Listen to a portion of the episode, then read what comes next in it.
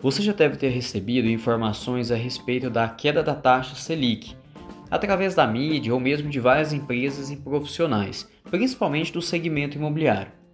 Mas o que é a tal da taxa Selic e por que corretores imobiliários têm comemorado e divulgado a sua queda ao longo dos últimos três anos? Bom, meu nome é Uriel Leandro, eu sou corretor imobiliário, então continue aqui comigo nesse podcast e descubra como a taxa Selic ela vai impactar no seu financiamento imobiliário junto às instituições financeiras. E para que a gente possa falar sobre a taxa Selic, é importante que você entenda melhor o conceito de inflação. Então vamos lá. O que é inflação? Inflação é o aumento de preços de bens e serviços. Ela implica em diminuição do poder de compra da moeda. Então isso quer dizer que a gente tem uma inflação alta. A taxa de inflação é medida pelos índices de, de preços, sendo o IPCA, que é o índice de preços ao consumidor amplo, o índice oficial da inflação no Brasil. E como ela é calculada? Bom, a inflação ela é calculada através da variação do IPCA durante um período, ou seja, da variação de preços desses produtos e serviços. Então, através da análise do custo de determinados produtos e serviços básicos, consumidos pelas famílias brasileiras, é possível calcular o índice de variação desses itens, que são eles, né? Transporte, alimentação, habitação, artigos de residência, despesas pessoais. Então isso quer dizer que quando há um consumo maior de determinado serviço ou produto, normalmente este tende a aumentar de preço, através da lei da oferta e da procura. E o conjunto de todos esses itens é chamado de cesta do IPCA, e a amostra utilizada no cálculo se refere às cestas das famílias com renda de 1 a 40 salários mínimos. Por que, que esse grupo de alimentação, no mês, por exemplo, de abril de 2020, teve alta nos preços e o transporte não? Bom, com a pandemia do coronavírus, né, está havendo um consumo maior de alimentos por parte das famílias, ao passo que o transporte tem sido utilizado por poucos, por causa do isolamento social, o que reduz a demanda e aumenta a oferta. Essa oferta pode ser, por exemplo, de veículos em concessionárias que não foram vendidos, né? e ao mesmo tempo cresce a demanda das pessoas que estão consumindo mais alimentos. E qual foi esse resultado do IPCA no mês de abril, que justamente é o período que foi medido essa variação de preços. Bom, a variação foi a, o IPCA foi de 0 menos 0,31%, que é o cálculo da média ponderada de todos esses grupos de produtos que eu havia mencionado anteriormente, produtos e serviços, né, que fazem parte da cesta do IPCA, já que cada um deles tem um peso diferente. Nesse caso, então, houve uma deflação, que nada mais é que um inverso da inflação, ou seja, quando há uma queda de preços. Cada grupo da cesta do IPCA possui um peso mensal que será multiplicado pela variação dos preços de cada segmento e só depois é realizada a média, né, que vai registrar a inflação do período. Em abril de 2020, feito todo esse cálculo, a variação foi de menos 0,31%. E quais as consequências da inflação? Bom, são pelo menos umas quatro, né? A incerteza na economia, já que vai desestimular o investimento e prejudicar o crescimento econômico. Os preços ficam distorcidos porque falta noção sobre o que é caro ou o que é barato. E reduz o poder de compra, atingindo principalmente as camadas menos favorecidas da população, que é o que eu havia mencionado anteriormente. Aumento do custo da dívida pública também, já que precisa aumentar a taxa de juros e pagar prêmios para compensar riscos aos investidores, como é o que eu vou falar daqui para frente.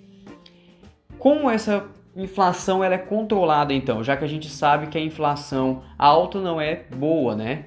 Ao mesmo tempo também que a deflação ela não é interessante. Mas para a gente poder controlar, né, porque o governo possa controlar na verdade a inflação, ela eles, eles têm um Conselho Monetário Nacional, que é o CMN, que estabelece uma meta de inflação e o Banco Central tem por objetivo cumpri-la através de uma política monetária. Essa política é representada pelas ações que visam afetar o custo do dinheiro, que é a taxa de juros e a quantidade de dinheiro, que são as condições de liquidez na economia.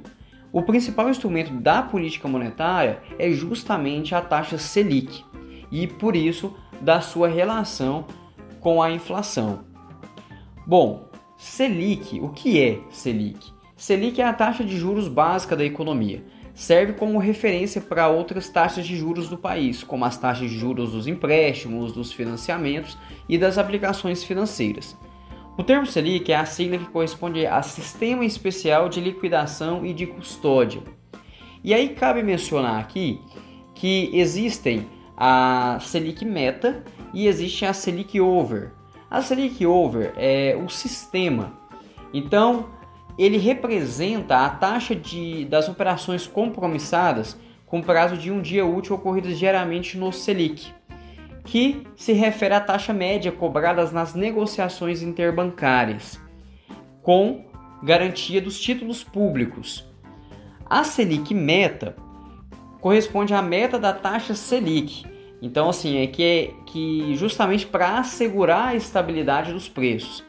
Como a gente é, quando a gente é noticiado de um corte na taxa básica de juros, a gente está referindo a Selic Meta. E quem que, é, quem que define a taxa Selic? Provavelmente você já deve ter visto inúmeras vezes o termo Copom, quando há uma alteração à taxa Selic. Por exemplo, no G1 mesmo noticiou, é, da última vez que houve um corte, que Copom faz corte e juro básico cai de 3,75% para 3% ao ano. Bom, o que é o Copom? O Copom é o Comitê de Política Monetária e ele é formado pelo presidente e diretores do Banco Central, que a cada 45 dias se reúnem para definir a taxa básica de juros da economia, Selic. Ele utiliza um amplo conjunto de informações para embasar sua decisão.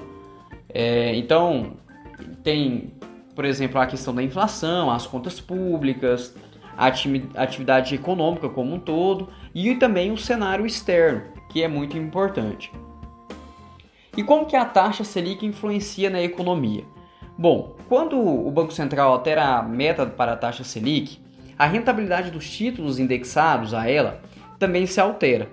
E com isso, o custo de captação dos bancos muda, uma redução da taxa Selic, por exemplo, diminui o custo de captação dos bancos, que tendem a emprestar com juros menores. Então, quando cai, tomar dinheiro emprestado fica mais barato, já que os juros cobrados nessas operações ficam menores, e isso estimula o consumo, que é o que está acontecendo. Quando sobe, os juros cobrados dos financiamentos, empréstimos e cartões de crédito, por exemplo, ficam mais altos. Isso desestimula o consumo e favorece a queda da inflação. Uma vantagem da taxa Selic estar alta é para os investidores, principalmente com conservadores que aplicam em renda fixa.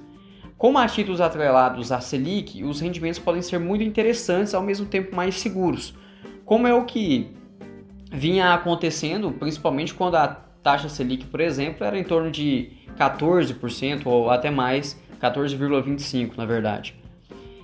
Quando, mas quando a taxa Selic meta cai para incentivar o crescimento da economia, o crédito fica mais barato. E daí muitas oportunidades surgem né, para as pessoas e empresas que precisam investir, que é justamente o que está acontecendo agora. Desde um pequeno empréstimo para quitar ou reduzir dívidas, até a compra de um imóvel para morar ou mesmo para obter uma renda passiva de aluguel. Então, por que a taxa Selic influencia o financiamento imobiliário? Bom, com a queda da taxa Selic, os bancos tendem a diminuir a taxa de juros, diminuir a taxa de juros, inclusive de financiamentos imobiliários.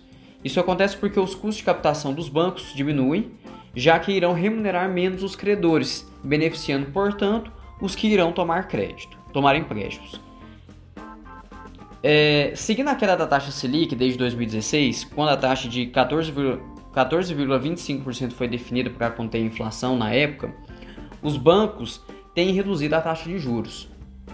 É, da última vez que houve o corte, por exemplo, eles sinalizaram uma nova redução é, para 11 de maio nos contratos de financiamento imobiliário, por exemplo.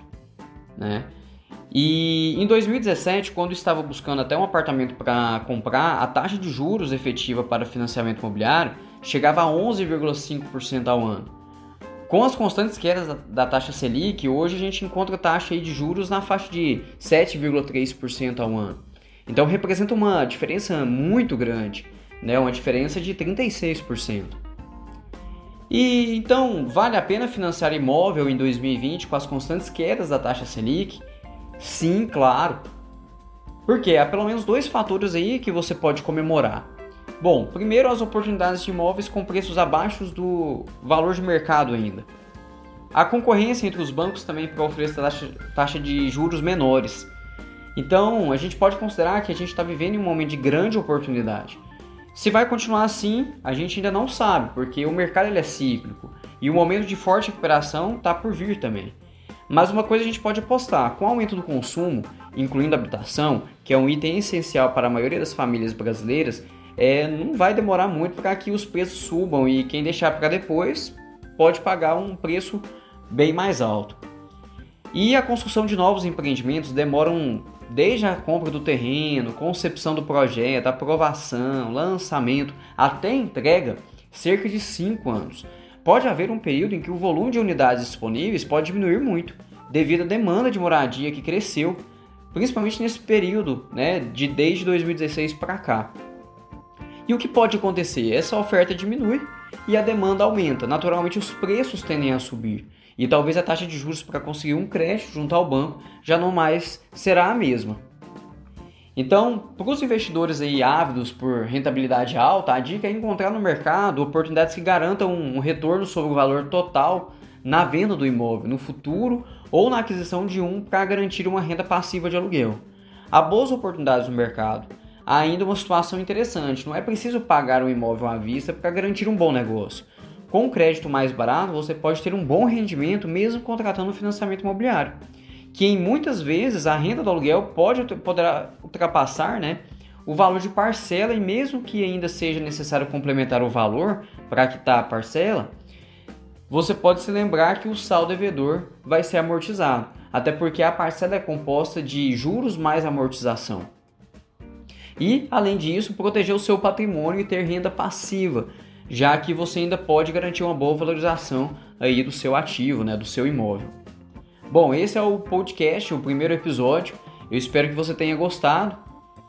É, ficou um pouco mais longo, mas tem esse conteúdo também para leitura no meu blog. Então, vamos seguindo aí o próximo episódio. Conto com você. Se você gostou, compartilha, curta, que novos conteúdos estão para vir, com certeza. Muito obrigado pela atenção.